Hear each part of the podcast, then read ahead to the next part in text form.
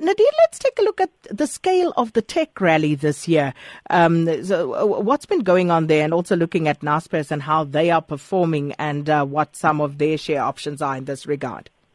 Yeah, look, Sakina, I mean, it's uh, the, the the extent of the tech rally this year has been extremely pervasive. So I think that's the first point to make, is that um, you know, it hasn't been a narrow tech rally in terms of just a handful of stocks uh, running hard and the rest of them lagging quite hard.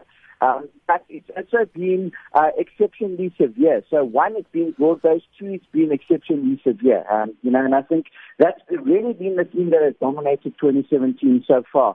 Um, you know, if you look at uh, the top eight stocks in the world, the top eight tech stocks in the world, should I say.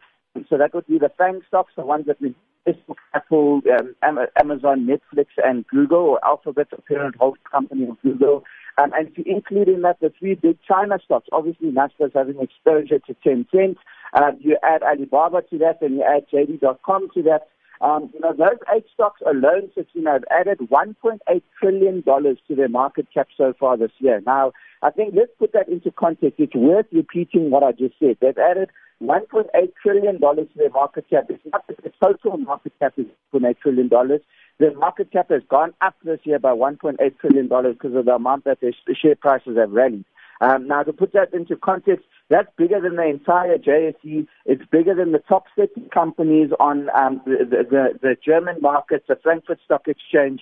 Um, you know, so and, and, and that's something like the fourth largest stock exchange in the world. You know, so um, the extent of the rally has been exceptionally severe this year. Um, there's been a lot of people who have grow, been growing similarities to the tech bubble of the early two thousands, two thousand, two thousand one.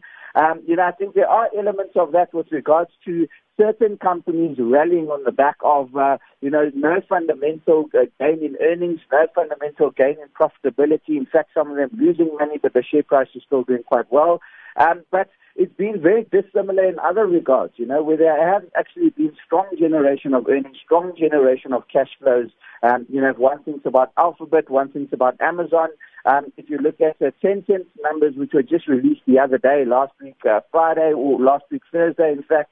Um, and if you look at sixty-one percent top-line revenue growth for the third quarter of this year, um, you know, maybe not, perhaps not the same amounts of cash that the, that some of the more mature tech companies have, but certainly growing earnings at a rapid rate. Um, Sakina, I think a lot of the rally has been warranted in some of the larger stocks within the U S, um, you know, and are phenomenally attractive.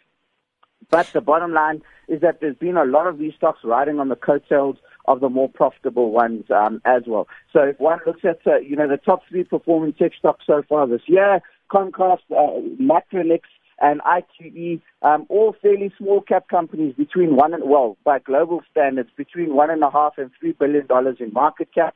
Those have actually been the best performing tech stocks so far this year, not even any of those FANG stocks, Tencent or J D dot com or Alibaba, which everybody talks about all the time. So the bottom line, Sakina, is that I think it's a cherry picker's market. You've got to be careful how you navigate this tech rally. There are some winners, but there's definitely some bombs in there uh, with companies not delivering on earnings, and that's going to end in cheers at some point. And even the stocks that have done uh, exceptionally well, one needs to question on a case-by-case basis how much is already being priced in at this point and where to from here. And then uh, Tiger Brands, uh, Nadir, what is their investment thesis? Yeah, Sakina, you know, NASPERS seems to be dominating the debates, uh, you know, to, to no end so far this year. And I think the market tends to forget that there's, you know, another something like one hundred sixty-two companies in the all-share index, which one can look at outside of NASPERS.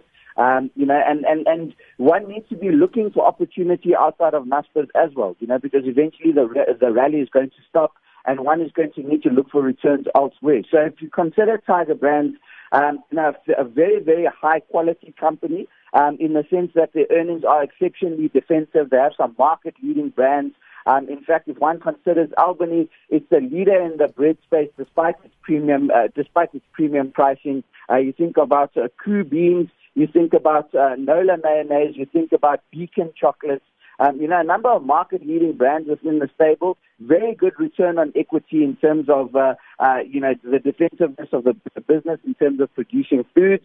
Um, you know, somewhere in the region of, uh, you know, probably a ten or, or, or sorry, a rather twenty to twenty-five percent uh, return on equity premium relative to the rest of the markets, meaning that they have a better return on equity than the average company on the J S E. Um, if you look at their multiple, they're trading at around about uh, seventy or sixteen times current earnings and around about fourteen times forward earnings. Um, you know, that's uh, that's at a discount, it's a slight discount to the rest of the market, trading at about uh, fourteen and a half to fifteen times forward earnings.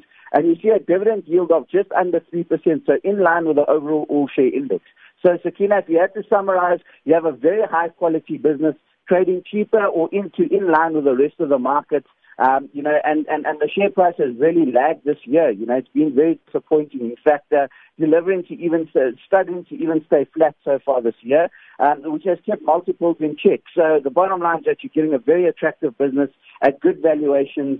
Um, and let's not forget, probably about uh, twenty-five to thirty percent of the company's earnings are out, earned outside of the borders of South Africa. And Rand hedge seems to be a very pervasive theme so far this year, um, given the kind of noise we've seen in the currency and given the lackluster growth we've seen locally, uh, which they which they somewhat protected from because they're selling food.